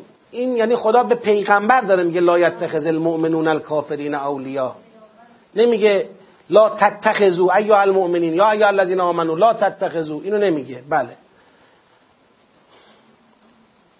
هرچند که در الا ان تتقوا منهم تقات یک تبدیلی اونجا صورت می‌گیره. یک التفاتی اونجا صورت می‌گیره. خب؟ حالا بنده از شما که آبی گرم نشد برای استدلال من یه استدلال می‌کنم. چون قبول دارم این حرف رو. درسته و استدلال می‌کنم. ببینید قل اللهم مالک الملک توت الملک من تشا تنزع الملک من من تشا. بالاخره از خدا یک معرفی در لسان مناجات پیغمبر با خدا یه معرفی از خدا ارائه داد که آقا کار دست کیه؟ دست خداست. ملک دست خداست دادنش و گرفتنش عزت هم دست خداست دادنش و گرفتنش. وقتی کار دست خدا شد. حالا این حضرات مؤمن نباید سراغ کافرین برن کافرین را اولیا بگیرن. چون کار دست کیه؟ خداست. اگر کسی رفت کافران را اولیا گرفت فلیس من الله فی شیء. این از خدا دیگه چیزی براش نمیماسه. لیس من الله فی شیء. الا ان تتقوا منهم بعد میگه و یحذرکم الله بگید نفسه. این یحذرکم الله نفسه. این لیس من الله فی شی بر پایه اون معرفی است که از خدا در آیه 26 و 27 بیان شده. یعنی اللهی که مالک الملک شناخته شد. اللهی که صاحب عزت شناخته شد. وقتی الله مالک الملک است الله صاحب عزت است پس ای مؤمنین سراغ کافرین نرید به طمع ملک و عزت. کسی اگر به طمع ملک و عزت رفت سراغ کافران لیس من الله فی شاید دیگه خدا زامن ملک برای او یا عزت برای او نیست. یحذرکم الله نفسه خدا شما را از خودش برحذر میدارد. شما ممکنه بگید از شر کافران می‌خوام خودم رو نجات بدم. حذر کنی از کافران که مبادا کافران بر ما مسلط بشن چه کنن؟ در حالی که بعد از مالک الملک حذر کنی. در حالی که بعد از صاحب عزت حذر کنی. حذر از او داشته باش. این همون فرهنگ آشوراست دیگه. اینم تو پرانتز بگم دیگه. فرهنگ آشوراست. حذر کن از اون کسی که باید حذر کنی. الا ان الدعی ابن الدعی قد رکزنی بین اثنتین بین السلت و الزله و حیحات من الزله گفته یا بیعت می‌کنی یا زلیلت می‌کنم. ذلت از من دوره بیعتم نمی‌کنم. حیحات من الذلت ذلت اصلا به ما نمی‌رسه. شهید می‌شویم ذلیل نمی‌شویم. و این رو خدا یعنی امام حسین علیه السلام معجزه تاریخه. معجزه تاریخه که ممکن است کسی در ته گودال در نهایت تنهایی در اوج غربت به شهادت برسد تشنکام ولی سلطان عزت عالمین شود. و ممکن است کسانی در نهایت اقتدار خودکامگی تسلیحات نفرات عده و عده پیروز بشن سرها را جدا کنند رو نیزه ها مانور قدرت بدند در نهایت ذلت مثال ذلتی برای عالمین شوند. این خدا نشون داده این معجزه عظیم خداست. لیس من الله فی یعنی این اینا خدا را داشته باش. خب پس استدلال هم دارد. استدلالش این لیس من الله فی شیء این عبارت یحذرکم الله نفسه. این دوتا عبارت نشون میده که اون مناجاتی که خدا به پیغمبر آموزش داد پیغمبر را کرد الگوی کیا؟ الگوی همه مؤمنین. یعنی من ببینید ما اینجا مردد بودیم که لا یتخذ المؤمنون الکافرین اولیا را به خاطر نبودن عطف در این آیه. این آیه را شروع بگیریم بگیم اشد انفصال دارد از قبل. به خاطر اشد انفصال عطف نداریم اینجا و نیاورده. یا بگیم به خاطر اشد اتصال عطف نیاورده. بنده با توجه به اینکه خدا دارد امت می‌سازد یعنی پیغمبر و مردم. وقتی قرار در مقابل کافران بیستیم یه پیغمبر داریم که باید زبان این پیغمبر به خدا این باشد. اللهم مالک الملک. تعطی الملک من تشا و تنزع الملک من من تشا و تعز من تشا و تذل من تشا بیدک الخیر انک علی کل شیء قدیر تولج اللیل فی النهار و تولج النهار فی اللیل و تخرج الحی من المیت و تخرج المیت من الحی و ترزق من تشاء بغیر حساب این زبان حال پیغمبر است بر پایه این معرفت که رهبر این جامعه اسلامی در مناجات با خدا جلوه می‌دهد مردمش که مؤمنانن میشن لا یتخذ المؤمنون کافرین اولیا هر کس چنین کند اولیا من دون المؤمنین و من یفعل ذلک. هر کس چنین کند فلیس من الله فی شیء این از این خط جدا میشه. از این خطی که تو آیه 26 و 27 بیان شد. چی؟ نه دیگه لیس من الله فی شک قرضی رو کرد لفظی. یعنی اون قرض اون مقصود اومد شد ظاهر. یه بار یه چیزی که تو مقصود برداشته میگم آقا ما یه برداشتی داریم. این آیه 26 و 27 نه خطاب به پیغمبر نتیجه ای گرفت فقط یه حرفی روی مناجاتی رو آورد. نه خطاب به مؤمنان نتیجه ای گرفت فقط یه مناجاتی رو آورد. انواع برداشت میشه ازش داشت. یه بار می‌رسیم به اتصال لفظی فلیس من الله فی شع یا یحذرکم الله نفسه. اینجا متوجه میشیم که از اون دو تا آیه اینجا داره نتیجه می‌گیره. اون وقت یه سوال پیش میاد. از دو آیه ای که دقت کنید از دو آیه ای که پیغمبر با خدا باید با اون آیه حرف بزند مناجات پیغمبر با خداست. نتیجه برای کیا گرفته؟ مؤمنین اون وقت آقا این چجور مقدمه نتیجه ایه مقدمه مربوط به پیغمبر نتیجه مربوط به مؤمنین جواب این همون حکمت تربیت امته. امت وقتی می‌خوایم بسازیم پیشوای امت یک خط فکر را یک خط مشی را میاره وسط بقیه پشت سر او ملتزم می‌شوند. یعنی این مقدمه نتیجه اتفاقا یک معرفت جدیدی به ما میده که خدا فقط نمی‌خواسته پیغمبر را توجیه کنه. می‌خواسته از زبان پیغمبر امت پیغمبر را توجیه کنه. که آقا من که پیغمبر شما اگه قرار کسی نگران ملک باشه باید من نگران باشم. اگه بناس کسی نگران عزت باشه باید من نگران باشم. خدا به من یاد داده بهش بگم ملک دست خودته عزت دست خودته همه کار خودتی. حالا مؤمنان نباید دیگه زیل من بیان برن دنبال کفار و ولایت کفار را بپذیرن.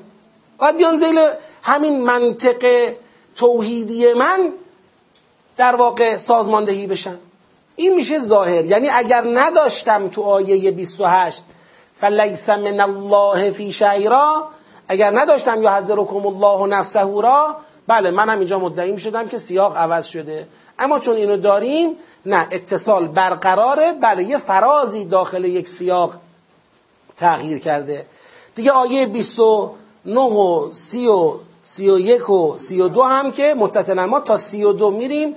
بنابراین سیاق بعدی ما از آیه 26 هست تا آیه 32 پس رسیدیم به این سیاقی که از آیه 26 تا آیه 32 ادامه داره. ببینیم در این سیاق مطالب چیه. حرف اول اینه که دو آیه‌ای که تو همین دو اصل مطلب اینه و آیه 27 پشتوانه استدلالی آیه 26 از زبان پیغمبر که ملک دست خداست دادن و گرفتنش و ذلت و عزت دست خداست عزت و ذلت دست خداست. به هر کس که بخواهد عزت می‌دهد به هر کس بخواهد ذلت می‌دهد.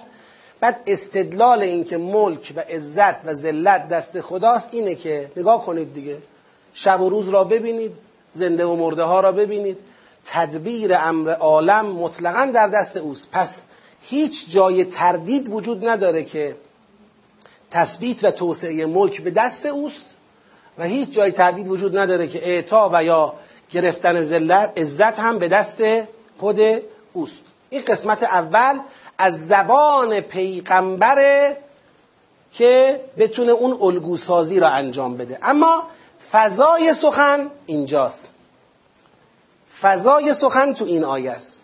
لا یتخذ المؤمنون الکافرین اولیا ببینید راهبرد اسلام تو سیاق قبل مشخص شد. راهبرد اسلام ایستادن در مقابل زیاد خواهانه.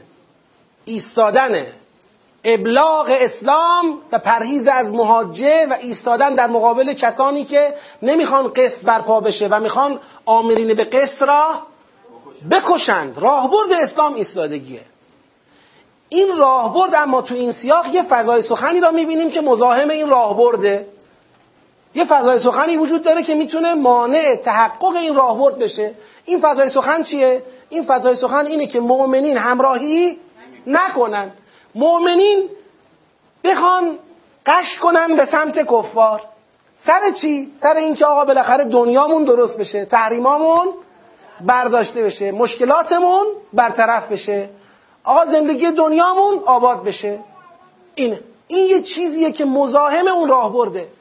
تا قیام قیامت هم این مزاحم برداشته نشه قسط و عدل برپا نمیشه. خیالتون راحت کنم. راه قسط و عدل از جاده سازش و مسامحه و مصالحه و میش پنداشتن گرگ نمیگذرد. از جاده مقاومت و ایستادن و مبارزه با ظلم میگذرد. اینم به خاطر این نیستش که خدا جنگ طلبه یا اسلام خشونت طلبه. نه این به خاطر اینه که دشمن تا تا مرز کشتن آمرین به قسط پای کاره.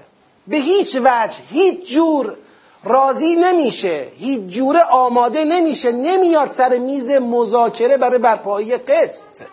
میگه حق با منه. تو هم نوکر منی. تو هم برده منی. آقا منم. تو هم باید حرف گوش کنی. اسلام هم میگه از این خبران نیست. خب.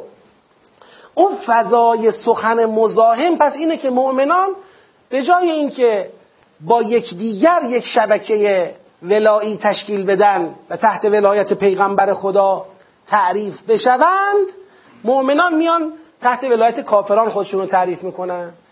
بهانه این وسط چیه؟ بهانه این وسط اینه که به هر حال کار دست کیاس کار دست کافرانه. حالا این بحث الا ان تتقوا منهم تقات و یحذرکم الله نفسه اینم ما توضیحش رو در دور اول دادیم توی سری بعدی رو بازم توی توضیحی که می‌خوام بعد از فضای سخن بدم بهش اشاره می‌کنم. خب. بعد دو مرتبه ان تخفوا ما فی صدورکم او تبدوه. یه چیزی رو به فضای سخن اضافه می‌کنه. بعضیا نمیگن این حرف را. اینکه دوست دارن تحت ولایت کفار باشن. اما نیتشون همینه عملکردشون همینه. اصطلاحا سعی می‌کنند که این اتفاق بیفته. من همیشه این جور آیات که میاد یاد اون فیلم امام رضا علیه السلام میفتم که فیلم امام رضا قشنگ بود. یک اصحاب حضرت بعضیاشون یه طوری بودن که خیلی عشق می‌کردن حضرت با معمون بشینه گپ بزنه صحبت اینا این حسشون این بود. حالشون خوب می‌شد که حضرت اینوری بره. کلا این فازو داشتن. این اون پنهان کردن است. بعضیا وقتی که ببینن آقا یک مثلا روی کشی اونور می‌خواد نشون داده بشه تازه اینا زنده میشن. اینا یه چیز دلشون هست که خدا میگه من اونا که تو دلتونه رو می‌دونم دیگه حالا کار ندارم. خب؟ بعد از چی دارن اینایی که تحت ولایت کفارن از چی دارن سرباز می‌زنن؟ از؟ یعنی کجا رو می‌زنه؟ اگر این راه برد یعنی راه برد ایستادن در مقابل کفار را شما بخواید در نظر بگیرید یک پیشوا دارد یک امت دارد. امت وقتی دلش رفت به سمت کفار در تبعیت از اون پیشوا از اون رهبر از اون ولی الهی که باید زیل او بجنگد با کفار از اون اتباع لطمه می‌خورد. کد میدم ها. به جای اتباع او اتباع چی درست میشه؟ متشابهات. اینجا پای متشابهات باز میشه. اینجا پای سوء استفاده کافران اهل کتاب از متشابهات باز میشه. اینجا باید خود اون ولی خدا هم نشوند. اینجاست که در مقابل علی علیه السلام قرآن میره سر نیزه. اینجاست که در مقابل سید الشهدا علیه السلام میگه ابشرو یا خیل الله ای لشکر خدا ارکبو سوار بشید بر اسباتون و ابشرو بالجنت التي کنتم توعدون. برای مسابقه بهش رفتن سید و شهدا را می‌کشن. خاک بر سرتون کنن. خاک بر سر این امتی کنن که برای بهش رفتن امامش را کشته. لعنت خدا در دنیا و آخرت بر اون امتی که برای بهش رفتن امامش را کشته. چه کشتنی؟ اصلا نمیشه ها. اینم بگم تو پرانتز. امام را در مقابل امام بیستی جز با اشد قصاوت نمی‌تونی بیستی. این تا ته جهنم رفتن. مرتبه ای رو باقی نگذاشتن واسه دیگران. چون نمیشه حق محض را حق روشن را جز با انکار هر چی از بارقه نور تو وجودته تا همه رو به ظلمت بدل نکنی نمیشه. نمیشه. این درجه از شقاوت کسی گرفتارش بشه. خدایا قسمت میدم به حرمت سید الشهدا تو این امتحان سخت دست ما رو بگیر. اصلا نباید مطمئن باشیم به خودمون. دارم بهتون میگم کسی به خودش مطمئن باشه قافیه رو میبازه. دلش خوش باشه به اینکه نه من اگر امام حسین بیاد اگر امام زمان بیاد من با امام زمان هستم. کسی دلش خوش باشد قافیه را میبازد. باید بترسیم. اونایی که تو کوفه بودن دروغ ننوشته بودن که امام بیاد امامو بکشن. واقعا می‌خواستن یاریش کنن. اما تو فتنه لغزیدن تو ابتلا لغزیدن. ابتلا سخته. و بعد تو متن ابتلا آدما نمی‌دونن دارن چه کار می‌کنن. الان ما داریم کتاب تاریخ آشورا جلومونه نگاش می‌کنیم. خودمون هم توی آشورایی هستیم. خود ما الان توی آشورایی هستیم. خود ما مورد مطالعه آیندگان تاریخیم. باز می‌کنن میگن سال 1401 من بعضی وقتا میگم یعنی با خودم میگم یعنی واقعا ما شیعه ای ما معتقدیم امام زمان الان زنده است رو زمینه. خب باشه. باشه. اگر نبود ما چجوری بودیم؟ حالا که هست چجوری هستیم؟ من فکر نمی کنم فرق خاصی داشته باشیم. بود و نبود حضرت را فکر نمی کنم در زندگی ما فرق ایجاد کرده باشه. حالا هستن. فرض می‌کنیم نبودن خدای به تو پناه میاریم این اتباع را می‌زنه. این اطاعت را می‌زنه. این تولی و رویگردانی را می‌زنه. پس این فضای سخن چی شد؟ فضای سخن شد میل مؤمنین به این که برن تحت ولایت کفار. و این میلی که می‌خوان برن تحت ولایت کفار کجا را می‌زنه؟ اتباع مؤمنین را از ولی امرشون می‌زنه. اتباع را که زد راهبرد شکست دیگه.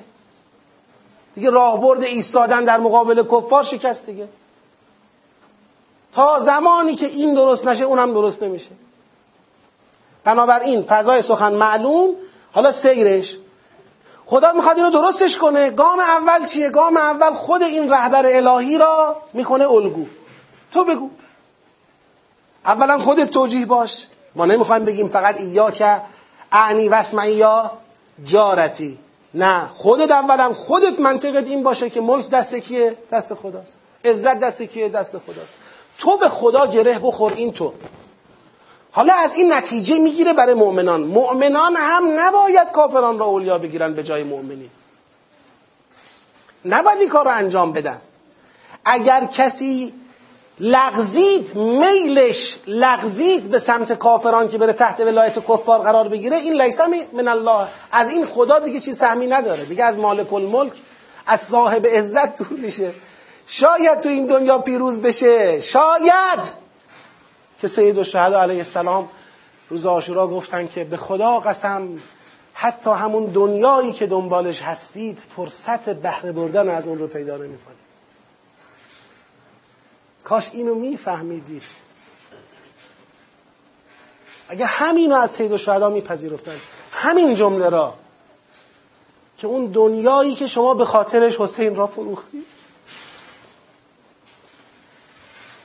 اون دنیا هم به شما نمی‌رسه.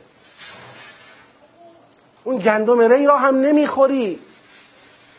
به اندازه سوار شدن یک سوار بر مرکبش فرصت پیدا نمی کنی تا چه رسد که بخواهی بتازی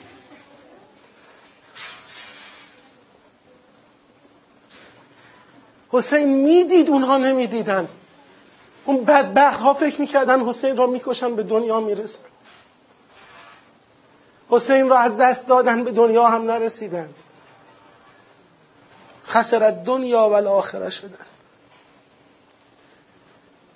بعضی فکر می‌کنن مصیبت سید الشهدا روز آشورا این یارانش کشته شدن. فرزندانش کشته شدن. علی اصغرش تشنه شهید شده. اینا مصیبته بدون شک. ولی یکی از مصیبت های سید الشهدا که کمتر شاید بهش توجه میشه اینه که حسین دلش میسوخت برای اینا. و الا کدام مرد الهی را پیدا می‌کنی که همه کسش را از او گرفتن؟ هر مردی که باشه تو این موقعیت میگه چه بهتر که هر لحظه زودتر هر چه زودتر منم چی بشم؟ منم برم ملحق بشم تمام بشه. ولی همه را از او گرفتن خطبه می‌خوانه میگه اشتباه نکنید. اشتباه نکنید. آخرین خطبه سید الشهدا رو شما برید نگاه کنید تو کربلا.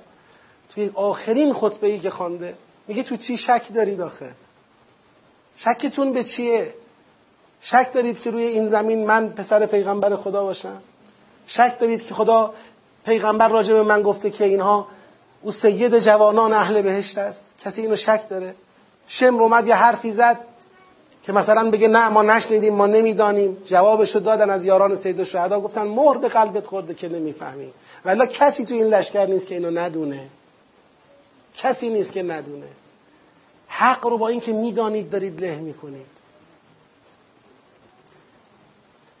اون چیزی که ممکنه مؤمنان رو به سمت کافران بلغزانه اون این تصور خامه این تصور غلطه که دنیای ما با کافران آباد میشه. البته خدا اینجا میاد میگه بله من میگم تحت ولایت قرار نگیرید اما مقصود من نیست که مراقب خودتون نباشید. الا ان تتقوا منهم تقا مراقبت از خود کردن یه بحث از تحت ولایت رفتن یه بحث دیگر است. لذا بلا فاصله بعد از تق... این مراقبت از خود که می‌تونه با جمع تسلیحات باشه می‌تونه با تقویت بنیه های نظامی علمی تقوایی و چیزهای دیگه باشه بلا فاصله بعد این میگه البته ببینید یحذرکم الله نفسه و الله المسیرا یعنی اینکه میگم مراقب خودتون باشید نگه خودتون رو گول بزنید. به بهانه مراقبت از خود دو مرتبه همون ولایت را احیا کنید. برید تحت ولایت کفار. نه ولایت ممنوعه. اما بیگدار به آب زدن نیست. مراقبت هم داره. محافظت هم داره. تاکتیک هم داره. اما نباید خروجیش بشه ولایت ها یحذرکم الله نفسه. اگر تقیه خروجیش شد ولایت پذیری از کفار این تقیه شیطانه دیگه خدا نیست. این تقیه از شیطانه دیگه نه از خدا. تقیه خروجیش تاکتیکه نفی ولایت کفاره و پیروزیه. تقیه به معنی تسلیم در مقابل ولایت کفار نیست. لذا میگه به دنبالش ان تخفو ما فی صدورکم قام سومشه. میگه شما پنهان کنید. او تبدو یا آشکار کنید خدا می‌داند. چطور نداند در حالی که ما فی السماوات و ما فی الارض را می‌داند؟ یه روزی باید پیش خدا بیاد که همه اعمالتون پیش خدا حاضره. هر کس هر عمل بدی انجام داده باشه که مصداق عمل بد در اینجا میشه. لغزیدن به وادی ولایت کفار. تود لو ان بینها و بینه امدا بعیدا. و یحذرکم الله نفسه. تکرار می‌کنه. یا مراقب من باشی فردا آرزو می‌کنی کاش بین تو و بین عملت که تمایل به کفار بود که گرایش به کفار بود. کاش آرزو می‌کنی کاش بین تو و عملت عمدن بعیدا فاصله طولانی بود. حالا اینجا خدا احساسیش می‌کنه. قل ان کنتم تحبون الله منو دوستم دارید؟ دوستم دارید؟ قبولم دارید؟ فتبعونی یحببکم الله. اگر مرا دوست دارید بگو پیغمبر بهشون. به این مردمی که در آستانه لغزش به وادی ولایت کفارن به این مردم بگو اگر واقعا خدا را دوست دارید از من باید تبعیت کنید. نه از کفار نه تحت ولایت کفار برید. تبعیت از من بکنید که یحببکم الله. خدا دوستتون داشته باشه. خدا دوستتون داشته باشه. و یغفر لکم ذنوبکم والله غفور رحیم. قل اطیع الله و الرسول. بگو از خدا پیغمبر باید اطاعت کنید. فان تولوا اگر اما پشت کردید روی گردان شدید فان الله لا يحب الكافرین. همانا خدا کافران را دوست ندارد. ببینید لا یحب یحببکم لا یحب حب الله با تبعیت از رسول الله میاد. اگر اطاعت از خدا و رسول نبود تولی از اطاعت بود لا یحب الکافرین. این کفر دیگه. خدا کافر جماعت را دوست ندارد. حالا هر قدرم بخواد ادعا کند هر قدرم بخواد بالاخره در مقام تظاهر خود را بیشتر از بقیه طرفدار خدا و رسول جلوه بدهد. اینا نیست. باید از وادی ولایت کفار بیرون باشی. وقت آدم شاخ آدم در میاد که این آیات قرآن را ندیدن اینایی که سر تو آخر انگلیس کردن. اسم امام حسین رو میارن. اینا قرآن رو نمی‌خونن. اینا که لباس پیغمبر تنشون می‌کنن سر تو آخر انگلیس می‌کنن با بودجه انگلیس شبکه های تلویزیونیشون اداره می‌کنن. ارتزاق می‌کنن. به سر ملکه انگلیس قسم می‌خورن. بعد نام سید الشهدا رو می‌برن. چه نسبتی است بین اینها و بین سید الشهدا؟ چه نسبتی است بین اینها و خدا؟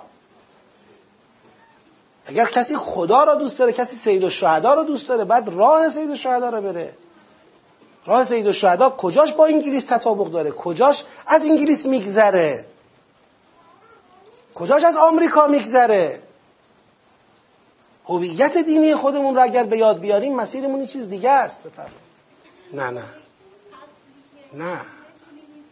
من من برای اینکه این متوجه شدم سوال من برای اینکه این سوال جواب بدم میگم ما کلش رو یه سوره می‌دانیم. ما تهش بالاخره قراره بله یه بار سوره ساده است.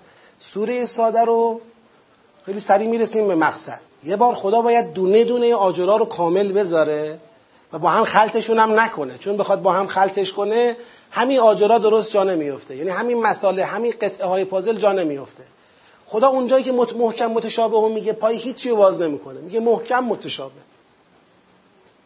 اونجایی که پای اتباع مت اینجا بحث اینو میاره اینجا اینو بعد اینا رو که به هم وصل می‌کنه چجوری به هم وصل می‌کنه تو یک سوره؟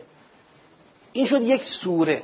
اگر به این سوره اون هویت هدایتی را براش قائل باشیم که هستیم بر اساس قرآن حالا از ما می‌خواد با کدهای لفظی و اسلوبی این قطعات رو با هم ببینیم. تدبر کنیم پیگیری کنیم. چی شد اینجا گفت متشابهات؟ چرا اول گفت کافران بعد گفت متشابهات؟ بعد دو مرتبه اومد سراغ کافران بعد اومد سراغ مردم بعد اومد سراغ این بعد رفت سراغ اون. اینا رو سیرش رو مرور کنیم که بتونیم به اون مقصد کلی برسیم. و الفاظ هم از الفاظ اسلوب ها عبارت ها تو این راه ما رو چیکار می‌کنن؟ کمک می‌کنن. بله؟ بله. بله بله. نظیرن. بله. خب حالا جنبندی ببینید اگر ما بخوایم جنبندی بکنیم اون اول فراز اول که مقدمه ای شد برای فراز دوم که مؤمنان کافران را اولیا نگیرن. پس نهی مؤمنان از قبول ولایت کفار شد. فراز بعدی شد که شما پنهان کنی آشکار کنی خدا می‌داند. پس اینم زیل باز فراز دوم شد که ولایت که میگه تحت ولایت قرار نگیرید این فقط ظاهر رو نمیگه. ظاهر و باطن نداره. نه در ظاهر نه در خفا. نه آشکار نه مخفی. نباید تحت ولایت قرار بگیرید. بعد این فراز شد به جای ولایت کفار اتباع از رسول. این فراز شد به جای ولایت کفار اطاعت از خدا و پیغمبر. پس دعو... نهی مؤمنان از قبول ولایت کافران و دعوت ایشان به تبعیت از پیامبر و اطاعت از خدا و رسول. این جهت هدایتی این سیاقه. ملک و عزت تنها نزد خداست. مؤمنان تحت ولایت کافران قرار نگیرند و این منافاتی با مراقبت و تقیه ندارد. خدا عالم به اسرار است. پس از ولایت پذیری به بهانه تقیه باید پرهیز کرد و تنها راه صحیح تبعیت از پیامبر و اطاعت از خدا و رسول است. مهاجرت آیات سریح داره تو قرآن. نیازی به این آیات نداریم برای بحث مهاجرت. تو خود قرآن آیات سریح داره. اگر اگه منظورتون هجرت مردم به بلاد کفره که خب اگر این مصداق قبول ولایت باشه مثل پناهندگی مثل بالاخره قبول حاکمیت اونها قبول شهروندی مطلق برای اونها ما می‌خوایم برای اونها سرباز باشیم از اونها دفاع بکنیم این که حتما که مصداق بارز تخلف از ولایت الله و مصداق بارز ولایت پذیری از کفاره. اما یه وقت هجرت برای مأموریت تحصیل کار هجرت موقت در صورتی که انسان بتونه اون ایمان و ولایت حقیقی خودشو حفظ بکنه سرباز جبهه خدا پیغمبر بمانه مانعی درش نیست.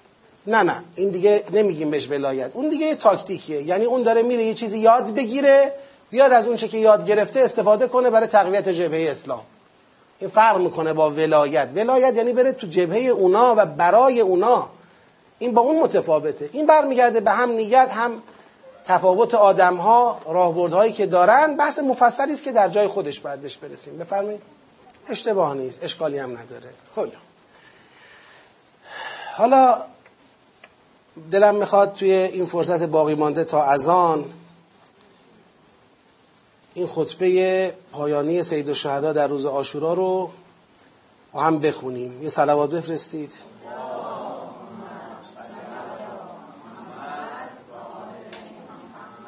بسم الله الرحمن الرحیم. ای مردم ننگ و ذلت و حزن و حسرت بر شما باد که با اشتیاق فراوان ما را به یاری خود خواندید.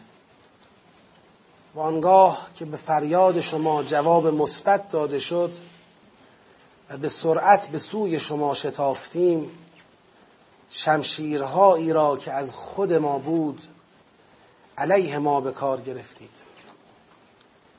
آتش فتنه ای را که دشمن مشترک برافروخته بود بر علیه ما شعله ور ساختید. به حمایت و پشتیبانی و بر علیه پیشوایانتان به پا خواستید. بدون اینکه این دشمنان قدم عدل و دادی به نفع شما بردارند. و یا امید خیری در آنان داشته باشید. مگر تعمه حرامی از دنیا که به شما رسانیده اند و مختصر عیش و زندگی زلتباری که چشم طمع به آن دوخته اید؟ قدری آرام. این آخرین خطبه یعنی دیگه رفتن رفتنی ها رفتن خواب رفتند. فرزندان رفتند. یعنی آخرین امید حضرت به این که اگر گوشی برای شنیدن هست بشنود مسیر رو تغییر بده. قدری آرام. وای بر شما. در تمام لحظاتی که این کلمات را حضرت در زبان جاری کرده لب و دهان متحر خشکه. حسین خسته است. بدن متحرش غرقه در خون. از صبح تا حدود ساعت دو و سه بعد از ظهر شهید جابجا جا کرده از میدان به سمت خیمه ها لحظاتی که این صحبت ها رو می‌کنه دیگه عباسی کنار حسین.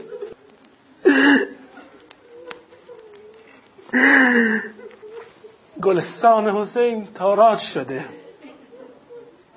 اما امید حسین برای هدایت حتی یک بنده از بندگان خدا هنوز ناامید نیست. قدری آرام. وای بر شما که روی از ما برتافتید. و از یاری ما سر باز زدید بدون اینکه خطایی از ما سر زده باشد.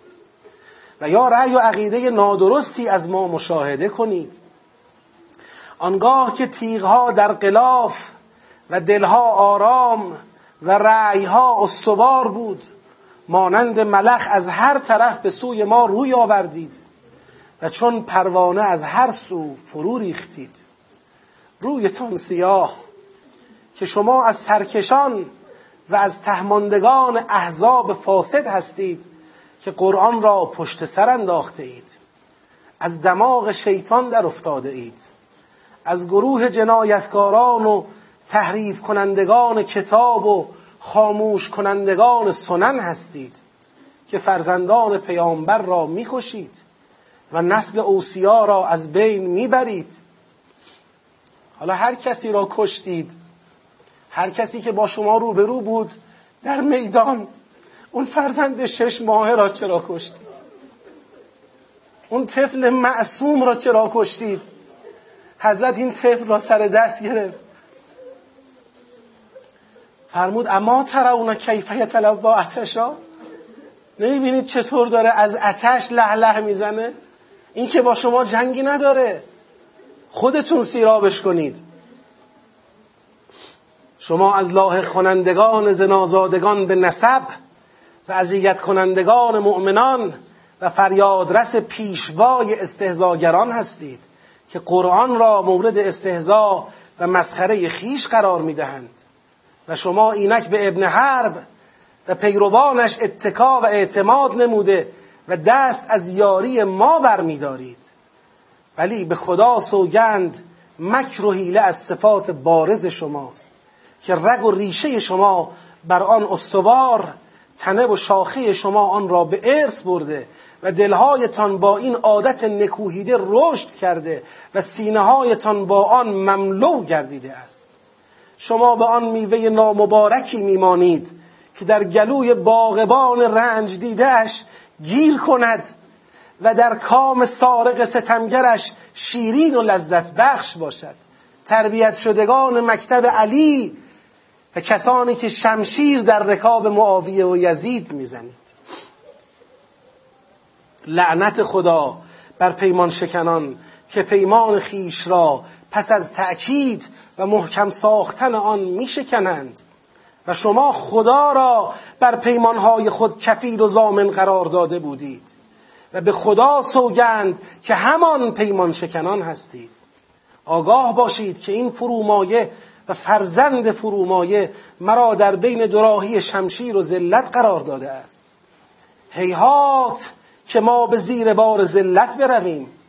زیرا خدا و پیامبرش و مؤمنان از این که ما ذلت را بپذیریم عبا دارند و دامنهای پاک مادران و مغزهای با غیرت و نفوس با شرافت پدران روا نمیدارند که اطاعت افراد لعیم و پست را بر قتلگاه کرام و نیکمنشان مقدم بدارید. آگاه باشید که من با این گروه کم و با قلت یاران و پشت کردن کمک دهندگان بر جهاد آماده ام اگر ما بر این دشمن پیروز گردیم در گذشته هم پیروزمند بوده ایم و اگر شکست بخوریم باز هم شکست از آن ما و ترس از شعون ما نیست. ولی اینک حوادثی رخ داده و سودی ظاهرا به دیگران رسیده است. شماتت کنندگان ما را بگو بیدار باشید که آنان نیز مثل ما با شماتت کنندگان مواجه خواهند گردید که مرگ هر وقت شطور خیش را از کنار دری بلند کرد در کنار درب دیگری خواهد خواباند. آگاه باشید به خدا سوگند. پس از این جنگ به شما مهلت داده نمی شود که سوار بر مرکب مراد خیش گردید مگر همان اندازه که سوارکار بر اسب خیش سوار است تا اینکه آسیاب حوادث شما را بچرخاند و مانند محور و مدار مدار سنگ آسیاب مسترب محور و مدار سنگ آسیاب مضطربتان گرداند. و این عهد و پیمانی است که پدرم علی از جدم رسول خدا بازگو نموده است. پس با همفکران خود دست به دست هم دهید و تصمیم باطل خود را پس از آن که امر بر شما روشن گردید درباره من اجرا کنید و مهلتم ندهید. من بر خدا که پروردگار من و شماست توکل می کنم که اختیار هر جنبنده ای در ید قدرت اوست و خدای من بر سرات مستقیم است. در اون لحظات آخر وقتی که سید الشهدا علیه السلام یک تنه در مقابل لشکر دشمن بود باز همین جنگ رو مدیریت می‌کرد.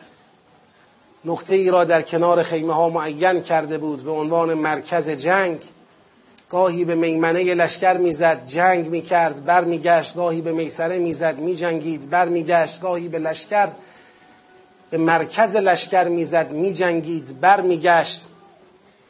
دو بار هم در این اسنای جنگ یکه و تنهای حسین علیه السلام دو بار حضرت به خیمه ها عودت کرده رجوع کرده دو بار اهل و عیال را صدا کرده.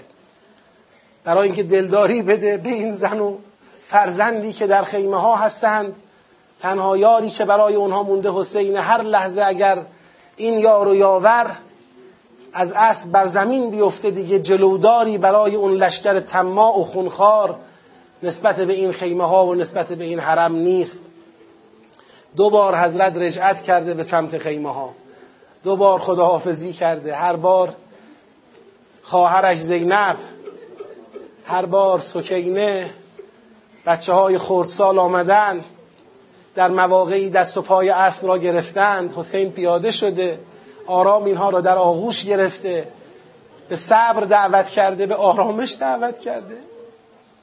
و فرموده تا زمانی که من زنده هستم از خیمه ها بیرون. در یک رجوع سومی این زن و فرزندی که در خیمه بودن صدای شیهه اسب مولا سراسیمه امیدوار از خیمه ها بیرون اومدن که پدر دوباره اومده با ما خداحافظی کنه. احوال ما را بپرسه اما دیدن این اسب بی سوار غرق در خونه. این زن و فرزند دور اسب حسین را گرفتن. آه و ناله بلند کردند. سر و روی خود موهای خود را پریشان کردند. بر گونه های خود لطمه می‌زدند با این اسب صحبت می‌کردند. هر کس به زبان حالی بچه ها بعضی سوال می‌کنن پدر ما که از غیبه رفت تشنه بود. به ما بگو آیا پدر ما را آب دادند و به شهادت رسوندند یا پدرمون رو تشنه شهید کردند. فرصتی به این خانواده داده نشد برای ازاداری این دنیا طلبان پیروز به ظاهر. دور خیمه را گرفتند این زن و بچه را تو این خیمه ها محاصره کردند اینا هر کدام به سمتی میدویدند. خیمه را آتش زدند. دامن بچه ها آتش گرفت. این زن بچه را با تناب بستند. توی خیمه نیم سوخته جمع کردند. شرمنده ایم خجلیم شرمساریم. شرمساریم. سید و شهدا ابا عبدالله. ما شرمنده ایم.